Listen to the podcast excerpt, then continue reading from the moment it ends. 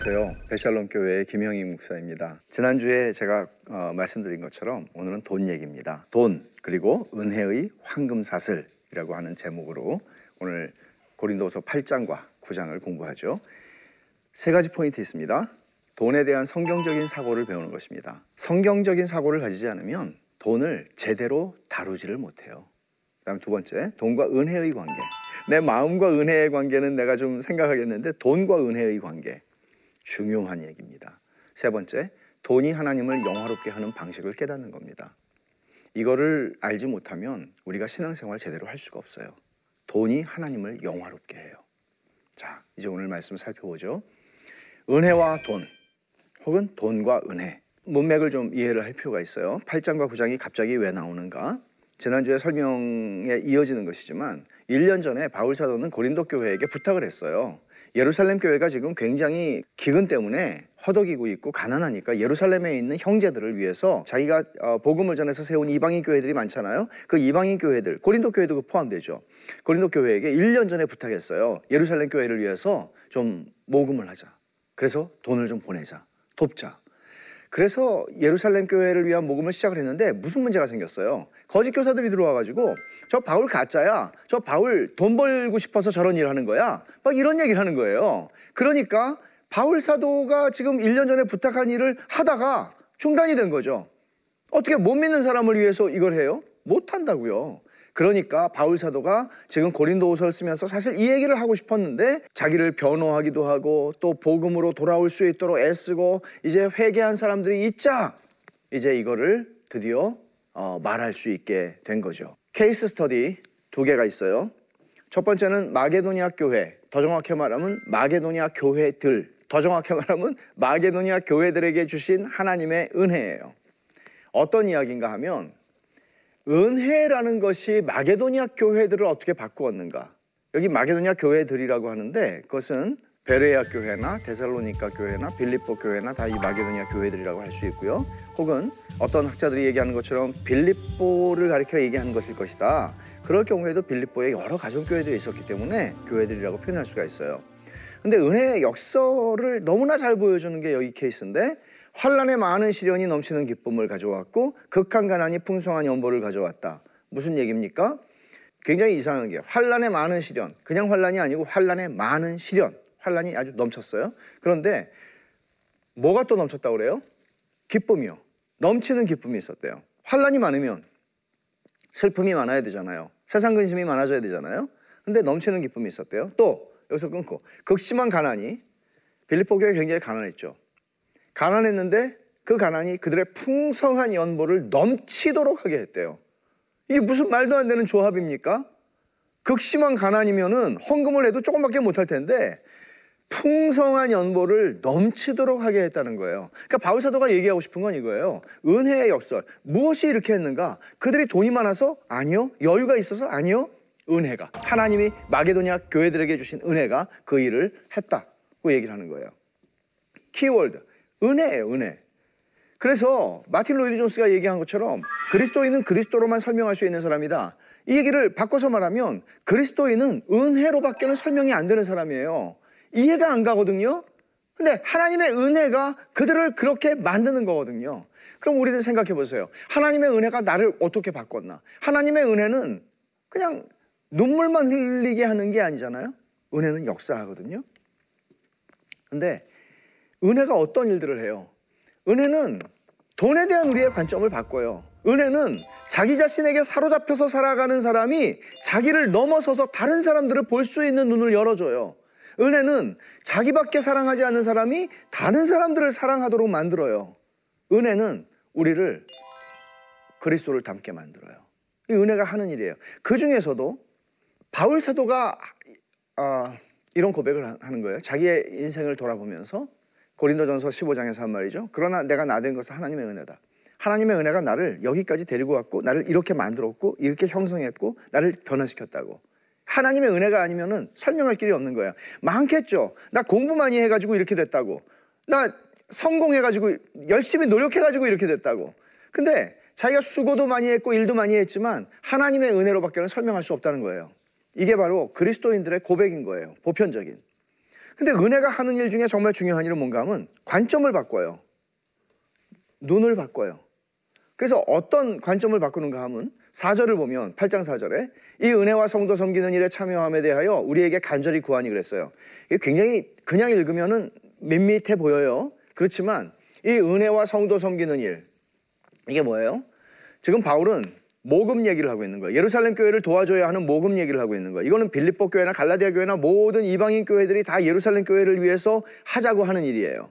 그런데 이거를 NIV 성경에 보면은 이 은혜와 성도 섬기는 일을 뭐라고 번역을 했나 하면은 특권이라고 번역했어요. 특권. 그리고 또 하나. 우리에게 간절히 구하니. 그러면 지금 빌립보 교회가 아마도 제가 생각할 때는 빌립보 교회가 굉장히 가난했고요. 그러니까 바울 사도가 아이고 이 사람들한테는 내가 모금 얘기는 참아 못하겠다 이렇게 생각했는지도 모르겠어요. 아니면 얘기는 했을지언정 이 사람들이 뭐 연보를 해서 이렇게 많이 줄 수는 없을 것 같다 이렇게 느꼈을지 모르겠어요. 근데 빌립보 사람들이 혹은 마게도냐 교회가 우리에게 간절히 구했대요. 우리도 제발 이 특권에 참여하게 해달라고 간절히 구했대요. 굉장히 이상한 얘기입니다, 사실은. 간청했다는 거예요. 이 간청했다는 말은 어떤 영어 성경들은 배그했다고 썼어요. 그러니까 거지가 구걸하는 것처럼 아 제발 좀한푼한푼 주세요. 제발 좀밥좀 주세요 하는 것처럼 제발 우리의 우리의 이 재정을 좀 가지고 가서 예루살렘 교회에 전달해 주세요. 이렇게 얘기를 했다는 거죠. 이게 무슨 얘기를 하는 건가 하면 세상에서는 어때요? 받는 자가 받는 혜택을 특권과 은혜로 여기죠. 근데 거꾸로예요. 주는 자가 주는 행위를 특권과 은혜로 여겨요. 주면서 이런 거예요. 주는 사람이 어, 받아주셔서 너무나 감사해요. 이렇게 얘기하는 거예요. 이게 세상에서 갑과 을의 관계와 채무자와 채권자의 관계를 생각하면 일어날 수 없는 일이에요. 근데 복음의 은혜가 이런 일을 이루는 거예요. 받는 자가 주는 자에게 간청하는 게 세상의 관점이죠. 제발 좀 저좀 도와주시면 안 돼요? 근데 여기서는 마게도냐 사람들이 바울한테 제발 우리 걸 좀 받아가시면 안 돼요? 많고 적은 문제가 아니에요. 부자냐 가난하냐의 문제가 아니에요. 내가 얼마나 많이 가지고 있느냐 그런 거 아니에요. 은혜의 문제예요. 은혜. 이 얘기를 바울은 하고 싶은 거죠. 내가 증언하노니 그들이 힘대로 할 뿐 아니라 힘에 지나도록 자원하여 그랬어요. 힘에 지나도록 자원하여라는 얘기는 그들이 가진 것만 가지고 하지 않았다는 얘기예요. 쉽게 말하면 빌려 가지고 내가 5년 상한으로 갚을 테니 제발 좀 지금 예루살렘 교회를 도와줘야 하니 제발 좀 빌려주세요 하고 그렇게 줬다는 얘기죠. 힘에 지나도록 자기들의 능력 바깥에 일을 했다는 거예요. 뭐가 은혜가 그렇게 만들었다고요. 그래서 우리가 바라던 것뿐 아니라 그들이 먼저 자신을 죽게 드리고 또 하나님의 뜻을 따라 우리에게 주었도다. 우리가 바라던 거 뭐예요? 바울이 바란 거는 돈이에요. 돈이 예루살렘 교회를 도와줄 수 있는 돈이에요. 근데 이 사람들은 자신을 준 거래요. 자기 자신을 바친 거래요. 이렇게 바울 사도는 은혜가 이런 일을 했다고 얘기를 하는 것입니다. 두 번째 케이스 스터디 그리스도의 모범이에요. 어떤 말씀이죠? 9절에 보면 8장 9절에 우리 주 예수 그리스도의 은혜를 너희가 알거니와 부요하신 이로써 너희를 위하여 가난하게 되심은 그의 가난함으로 말미암아 너희를 부요하게 하려 하심이라. 여기서도 은혜예요. 주 예수 그리스도를 너희가 알기를 원하는 그 아니에요? 주 예수 그리스도의 은혜를 너희가 알기를 원한다 그랬어요. 그리스도의 은혜는 뭐죠? 부요하신 이로써 너희를 위해 가난해지셨대요. 물질적 개념으로 지금 바울이 설명하고 있는 거 아시겠어요? 성육신 얘기하는 거예요. 하늘의 보좌를 버리시고 이 땅에 육신을 입고 죄인의 모양을 입고 오셨어요. 죄인이 아니시지만. 그리고 죄인처럼 십자가에 달려 죽으셨어요. 왜? 우리를 하나님의 은혜의 보좌에 올려 앉히시기 위해서요. 아무것도 없을 뿐만 아니라 저주밖에 받을 것이 없는 운명을 하나님의 축복밖에는 받을 것이 없는 운명으로 만드시기 위해서 축복 하나님 자신이실 뿐만 아니라 하나님의 축복과 사랑 안에 거하시는 사랑이신 하나님이 친히 이 땅에 오셔서 우리를 위하여 저주가 되셨어요. 그 얘기를 하는 거예요. 고린도 교회에 대해서 바울 사도가 기대하는 이런 이야기들을 통해서 기대하는 게 무엇인가 하면 고린도 교회는 가진 사람들이 많았습니다. 빌립보 교회하고는 달랐다고요. 빌립보 교회도 그들이 은혜를 받아서 그들의 극심한 가난 가운데에서도 넘치는 연보를 하였는데 너희들은 가진 사람들이란 말이에요. 그럼 그리스도께서 부유하신 자로서 우리 가난한 자들을 영적인 의미에서 우리를 부욕해 하기 위해서 친히 가난해지셨다면 너희에게 하나님이 주신 축복을 이제는 예루살렘 교회를 위하여 나누어 줌으로써 그들이 지금 부족한 것을 채워주고 또한 그들로 하여금 너희의 부족한 것을 채워주게 하라. 이런 얘기를 바울 사도가 이 고린도 사람들에게 기대를 하는 것입니다. 근데 여기에는 아, 묘한 긴장이 있어요. 은혜와 명령 사이. 우리가 디도를 권하여 그가 이미 너희 가운데서 시작하였은즉 이 은혜를 그대로 성취하게 하라. 이 은혜를 성취하라는 말이 무슨 말이에요? 이 은혜는 지금 모금 얘기하는 거예요. 예루살렘 교회를 도와주는 이 프로젝트. 이거를 은혜라고 표현해요. 이 모금 이걸 은혜라고 표현해요. 완전히 관점이 다른 거예요. 바울 사도는 은혜를 나누는 거지 돈을 나누는 게 눈에 보이는 건 돈이지만 은혜를 나누는 거라고요. 이게 7절에 오직 너희는 믿음과 말과 지식과 모든 간절함과 우리를 사랑하는 이 모든 일에 풍성한 것 같이 고린도 교회는요. 믿음과 말과 지식과 이런 은사들이 풍성했던 교회였어요. 그런데 바울 사도가 지금 말하는 건 뭐예요? 은사에만 풍성한 게 아니고 은혜에 있어서도 부유하고 풍성하고 탁월한 사람들이 되라고 그런 교회가 되라고 은혜에 있어서 얼마나 이거 중요한 얘기인지 몰라요. 우리 삶에서 아, 나 은사가 있다 뭐 이런 게 아니고 그것도 성령이 주시는 은사예요. 그러나 은혜가 풍성해야 돼요.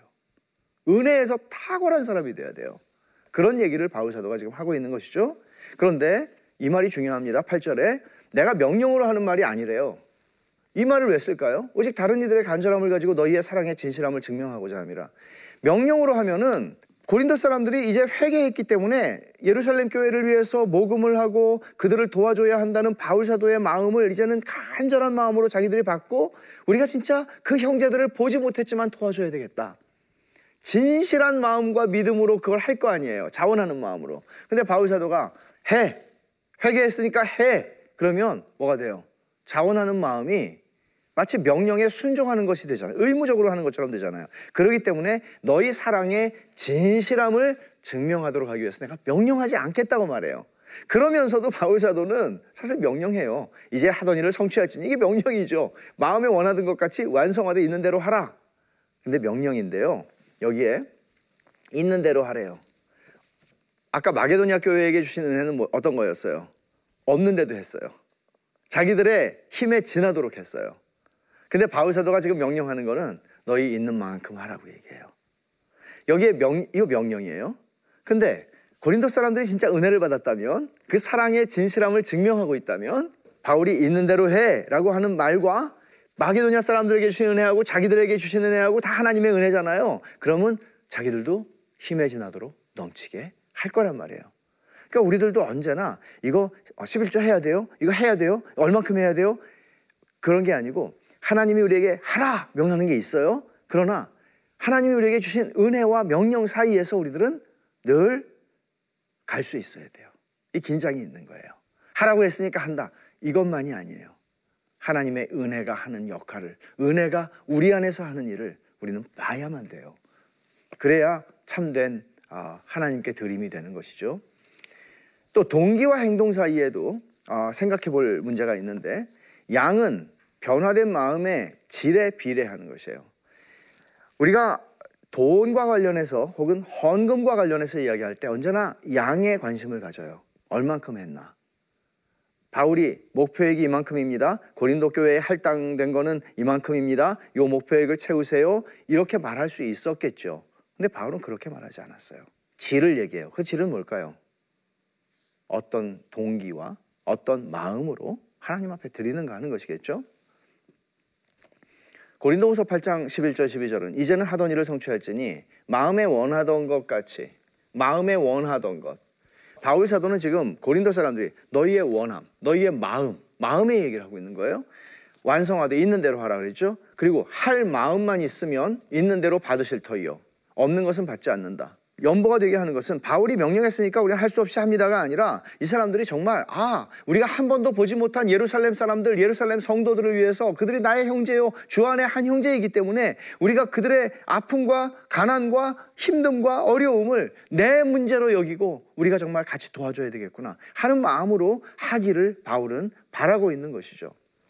그러니까 사도의 마음은 평균하게 하는 거예요. 일방통행을 의미하지 않아요. 8장 13, 14절을 보면 이는 다른 사람들은 평안하게 하고 너희는 공고하게 하려는 것이 아니다. 다른 사람들은 누구예요? 예루살렘 사람들은 편안하게 되고 너희 돈을 가져다가 쓰니까 그 다음에 너희들은 너희의 돈이 저쪽으로 가니까 너희가 가난해지고 공고해지게 하려는 그런 게 아니고 균등하게 하려 균등하게 이제 너희의 넉넉한 것으로 그들의 부족한 것을 보충하면 이건 경제적인 문제예요 분명히 근데 후에 후에 후에 그들의 넉넉한 것으로 너희의 부족한 것을 보충하여 균등하게 하려 함이라 어, 얼마든지 상황이 바뀌어서 그들이 부유해지고 우리가 가난해질 수 있어요. 그러나 바울 사도가 여기서 얘기하는 것은 그런 것만은 아니에요. 돈만의 얘기는 아니라고요. 로마서 15장에서 바울 사도가 로마 교회에서도 모금을 하고 다 모금을 하는데 이런 얘기를 해요. 저희가 기뻐서 하였거니와 또한 저희는 그들에게 빚진 자니 만일 이방인들이 그들의 영적인 것을 나눠 가졌으면 육적인 것으로 그들을 섬기는 게 마땅하다. 그들이 누구죠? 저희가 누구죠? 유대인들이에요. 복음이 어떻게 흘러 들어왔죠? 이방인들에게로 유대인들을 통해서 복음이 흘러 들어온 거예요. 그래서 너희가 그런 면에서 영적으로 빚진 자인데 너희가 이제는 물질로 그들을 섬길 수 있다는 거예요. 육적인 것으로 얼마든지. 이걸 우리가 오늘 본문에서 아주 깊게 어, 보게 되는 내용들입니다. 그러니까 하나님의 은혜로운 마음이라는 건 뭔가 하면 부모가 자녀가 둘이 있는데 하나는 너무 성공을 하고 부자가 됐어요. 하나는 너무 실패를 해가지고 인생에서 너무나 가난한 삶을 살아가요. 잘나게 된 아들과 이렇게 못 사는 아들이 있어요. 밥을 못 먹어요. 그럼 편안하겠어요, 마음이? 그럴 수 없죠.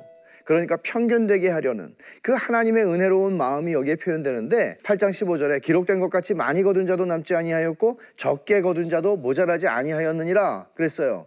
이 얘기는 출애굽기에 있는 말씀을 지금 인용하고 있는 말씀인데 광야 시절에 만나를 거둘 때 어떤 사람들은 많이 거뒀어요. 요령 부린 거죠. 내일은 내가 나오기 싫으니까 이틀치 하루에 거둬야 되겠다. 썩고 벌레가 나서 못 먹어요. 그리고 좀 적게 거둔 것 같다. 근데 하나님께서는 부족하지 않게 만드셔요. 그러니까 적게 거둔 자나 많이 거둔 자나 충분하게 하신 거예요, 모두에게. 이게 하나님께서 하신 일이에요. 그러면 우리가 이런 말씀들을 이해할 때 이게 하나님이 우리를 균등하게 하시고자 하시는 하나님의 뜻이라는 걸 이해할 때 예, 예루살렘 교회는 가난해서 밥도 못 먹어요. 고린도 교회는 지금 하루에 다섯 끼를 먹어도 돼요. 하나님이 기뻐하시지 않는 거라는 거죠. 그러므로 너희가 기쁜 마음으로 그들에게 자원하는 마음으로 사랑의 진실함을 증명하라는 것입니다. 이런 것이 여기서 끝나지 않아요. 그들이 너희를 섬기게 될 것이라고 말해요. 그러니까 여러분, 돈이라는 거 되게 민감해요. 그래서 돈에 대해서 말하면 은혜롭지 않다고 느끼기 쉬워요. 근데 사실은 돈과 은혜는 뗄 수 없는 관계예요, 여러분. 그래서 돈 얘기하면 되게 민감해지죠. 돈 얘기하면 졸질 않아요. 왜 그래요? 돈을 사랑하니까 그런 거예요. 무슨 얘기를 하나 들어야 되겠다. 근데 잠언 11장 24절 보세요. 흩어 구제하여도 더욱 부하게 되는 일이 있나니 과도히 아껴도 가난하게 될 뿐이니라. 여러분, 내가 이거 이거 내 거야. 날 그렇게 한다고 부자가 되는 거 아니라고 그래요. 주님이. 흩어 구제하고 도와줘도 계속 도울 것이 있게 되는 삶. 여러분, 이게 정말 복된 삶 아니에요?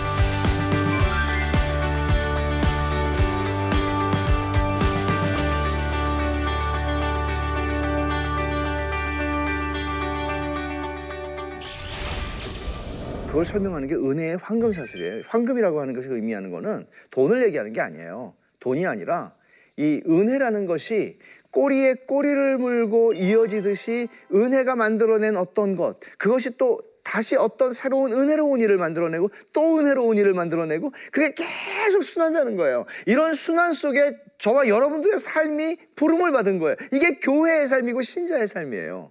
이걸 좀 보자고요. 어떻게 일어나는지. 근데 그게 뭐하고 관계가 있어요? 돈과 관계가 있어요. 바울 사도가 이 모금을 위해서 세 사람을 천 거예요. 바울 사도가 자, 내가 다 잘 관리할 테니까 나만 믿고 맡기세요. 그렇게 말하지 않아요. 첫 번째 인물 디도예요. 디도는 바울의 오른팔이라고 할 수 있는 사람이에요. 디모데와 함께.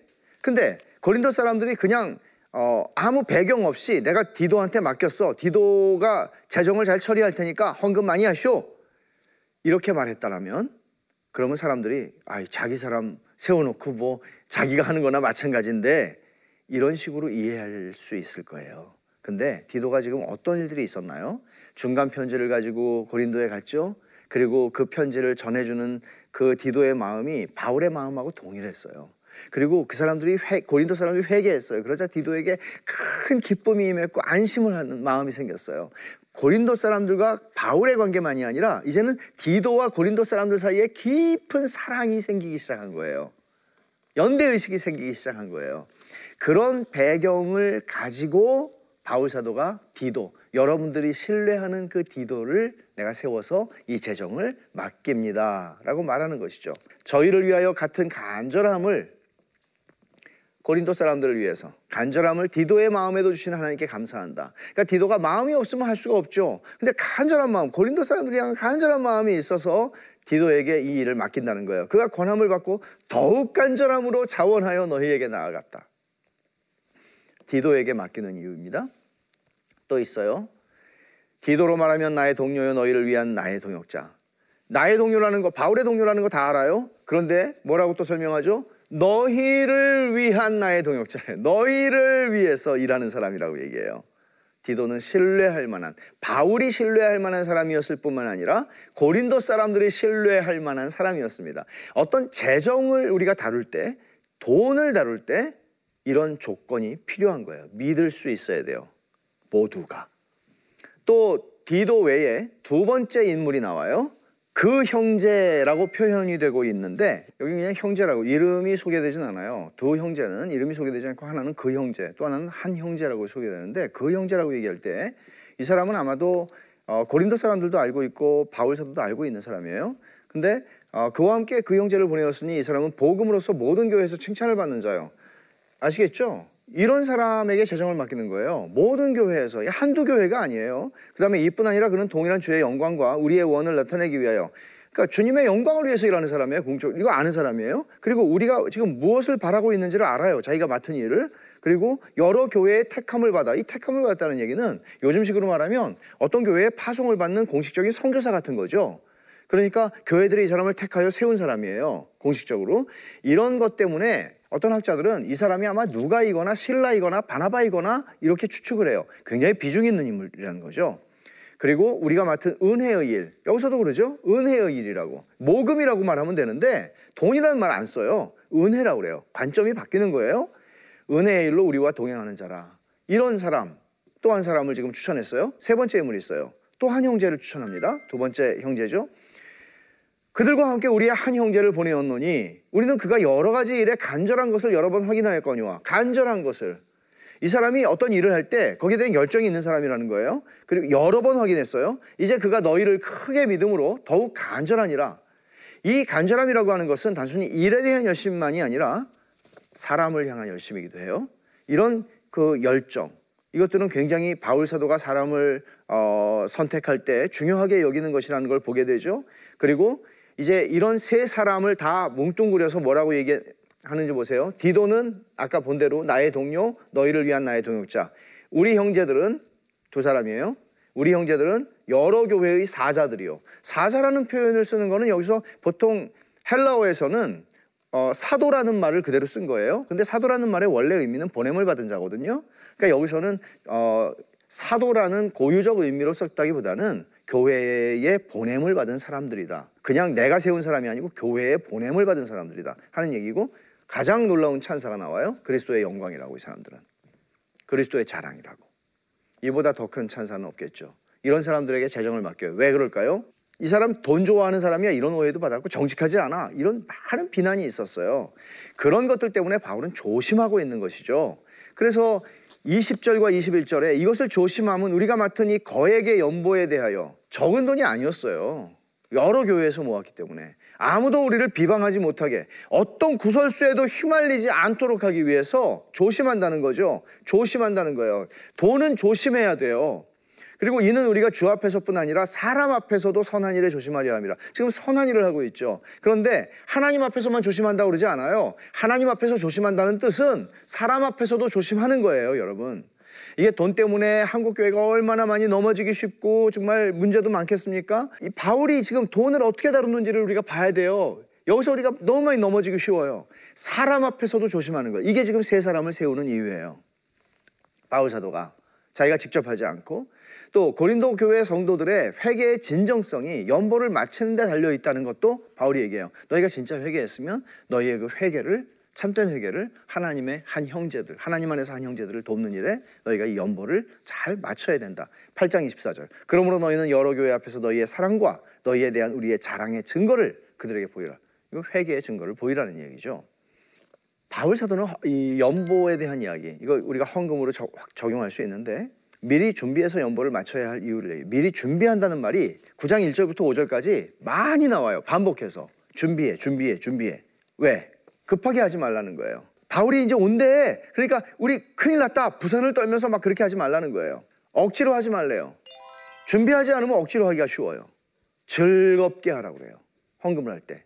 그리고 모금액을 채우는 게 바울의 목표가 아니라는 것이 분명해요. 그러면 준비해서 우리의 수입에 따라서 고린도전서 16장 1절과 2절에서 주일마다 모일 때 내라는 거예요. 그렇게 준비해 놓으라. 5절을 보세요. 내가 이 형제들로 먼저 너희에게 가서 너희가 전에 약속한 연보를 미리 준비하게 하도록 권면하는 것이 필요한 줄 생각하였노니 그러니까 미리 디도와 두 형제를 보낸다는 거죠. 이렇게 준비하여야 참 연보답고 억지가 아니니라. 준비하지 않고 드리는 건 충동적으로 드리기 쉽고 많이 드릴 수 있을지 몰라도 집에 가면 딴 생각 나는 거죠. 시험 드는 거죠. 준비해서 그리고 자기의 수준에 맞춰서 믿음으로 은혜 받은 것에 대해서 그리고 하나님의 축복을 믿음으로 드리라는 거예요. 여기서 연보라는 말 조금 이해를 하죠. 9장 5절에서 두 번 연보라는 말 쓰는데 이 연보라는 말은 8, 9장 다른 곳에서 쓰는 연보라고 번역된 말하고는 다른 단어를 썼어요. 바울이. 이거는 어, gift, 선물이라는 뜻이에요. 근데 정확하게 말하면 1차적으로는 이게 축복을 의미해요. 하나님의 선물. 그리고 2차적인 의미는 풍성하다, 넉넉하다, 많다 이런 뜻이 있어요. 고린도 교회가 받은 이 물질 이게 하나님의 축복이라고 이해를 해야 된다는 거죠. 우리가 가진 게 다 하나님의 축복이에요. 이 축복을 나누라는 얘기를 하고 있는 거예요. 그러니까 연보라는 말을 우리가 제대로 이해를 하면 이거는 헌금이라는 말하고 약간 다르게 헌금은 하나님께 드려지는 하나님께 드리는 것이라는 개념이 강하다면 연보라는 것은 뭐 수제 의연금처럼 이렇게 어려운 일을 당한 형제들을 돕는 차원에서 구제를 하는 사랑하는 그런 차원에서 연보라는 말이 사용이 되는 거예요. 근데 그 연보의 특징은 뭐죠? 너그럽게, 후하게, 풍성하게 나눠져야 되는 것이에요. 이런 부분들을 이해를 하면 6절에 적게 심는 자는 적게 거두고 많이 심는 자 많이 거둔다. 여기 적게 심는다고 그랬을 때 이 적게 심는다, 많이 거둔, 많이 심는다 이거는 양에 대한 문제를 사실 말하는 게 아니에요. 적게 심는다고 했을 때 이거는 인색하다는 뜻이에요. 인색하게 심지 말라는 거고요. 여기 많이 심고 많이 거둔다는 말을 할 때 이 많이라는 말은 축복이에요. 축복. 하나님의 축복을 심으라고. 그래서 하나님의 축복을 또 거두라고. 이게 은혜의 원리거든요. 은혜의 황금 사슬이에요. 그러니까 이거를 이제 바울 사도가 설명을 하는데 하나님이 주시는 은혜가 너희로 하여금 모든 착한 일을 넘치게 하게 했다고 8절에 얘기해요. 8절 보세요. 하나님이 능히 모든 은혜를 너희에게 넘치게 하시나니 이는 너희로 모든 일에 항상 가끔이 아니고 항상 모든 것이 넉넉하여 모든 착한 일을 넘치게 하게 하려. 여러분 바울이 지금 어떤 얘기를 하고 있는지 아시겠어요? 하나님의 관대하심을 보여주는 단어들이 너무 많이 나와요. 8절에 넘치게, 넉넉하여, 10절 풍성하게, 더하게, 더하게는 무성하게라는 뜻이거든요. 또 11절에 넉넉하게, 너그럽게, 12절 많은 감사, 넘쳤느니라, 13절 후한 연보, 14절 지극한 은혜, 15절 말할 수 없는 무슨 얘기예요? 이렇게 풍성함을 바울 사도는 연보라고 하는 개념에서 이 풍성함을 강조하는 거예요. 넉넉함, 후함을 강조하는 거예요. 모든 착한 일이라고 그랬는데 그 착한 일이 뭐였어요? 고린도 사람들에게는 구체적으로 너그럽게 연보를 하는 거죠. 예루살렘 교회를 위해서. 그럼 너그럽게 연보를 하면 이게 어떤 결과를 만들어내죠? 성도들의 부족한 걸 보충해요. 누구? 예루살렘 성도들의 부족한 걸 보충해요. 이건 실질적인, 실제적인 결과예요. 그렇죠? 또 하나. 저희가 예루살렘 사람들이 너희를 위하여 강구하고 사모하고 강구하며 사모하고 그들이 너희를 위하여 강구하며 하나님이 너희에게 주신 지극한 은혜로 말미암아 너희를 사모하느니라. 너희를 위해 기도한대요. 그들이.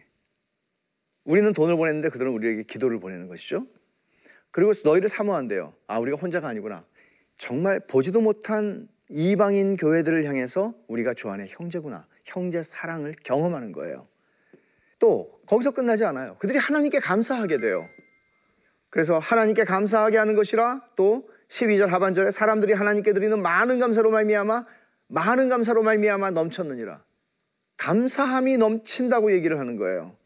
근데 여기서 끝나지 않아요. 황금 사슬은 그리스도의 복음을 진실히 믿고 복종하는 것을 고린도 사람들이 증명한 셈이 되는 거예요. 이 일을 통해서 13절이에요. 이 직무로 이 직무는 뭐예요? 연보 연보를 통해서 증거를 삼아 너희가 그리스도의 복음을 진실히 믿고 복종하는 것과 그들과 모든 사람을 섬기는 너희의 후한 연보로 말미암아 하나님께 영광을 돌리고 너희의 믿음도 증명하고 하나님께 영광을 돌리는 궁극적인 결과를 가져와요. 근데 이게 다가 아니에요. 말할 수 없는 하나님의 은사를 인하여 하나님께 감사한다고 바울 사도가 15절에 말해요. 말할 수 없는 그의 은사로 말미암아 말할 수 없는 하나님의 은사가 뭐죠?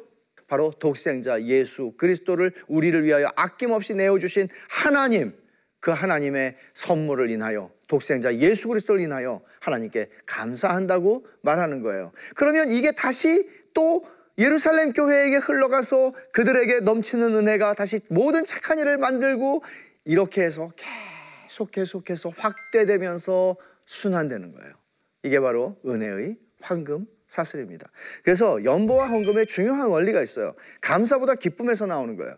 감사는 받은 은혜에 대한 것이지만 기쁨은 내 삶 전체에서 하나님이 내 삶을 책임지시는 나의 목자가 되시고 나의 모든 것을 공급하시는 분이 되신다는 신뢰를 가지고 내가 하나님께서 내게 주신 축복을 나눌 수 있게 돼요. 풍성하게 나눌 수 있게 되는 것이죠. 그래서 즐겨내는 자를 사랑하시느니라. 즐겨낸다는 것을 이렇게 읽지 마세요. 많이 내는 자를 사랑한다. 아니에요. 즐겨내는 자. 기쁨으로 하나님 앞에 드리는 거 중요한 것입니다. 헌금은 믿음의 표현입니다.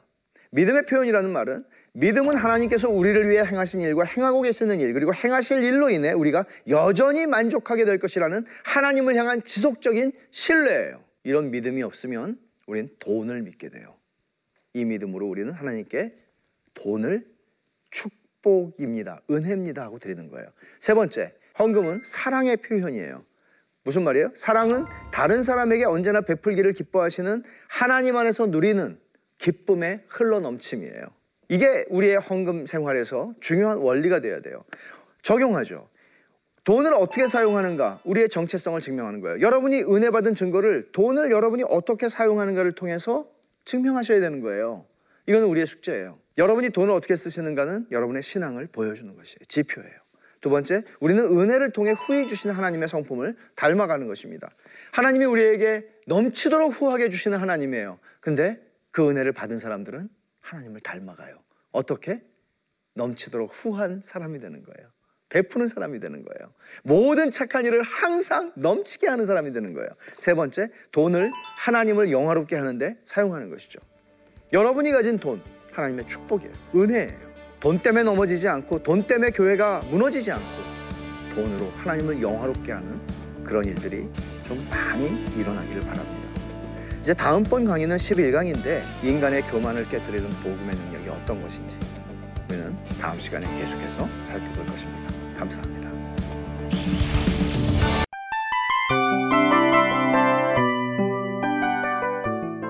이 프로그램은 청취자 여러분의 소중한 후원으로 제작됩니다.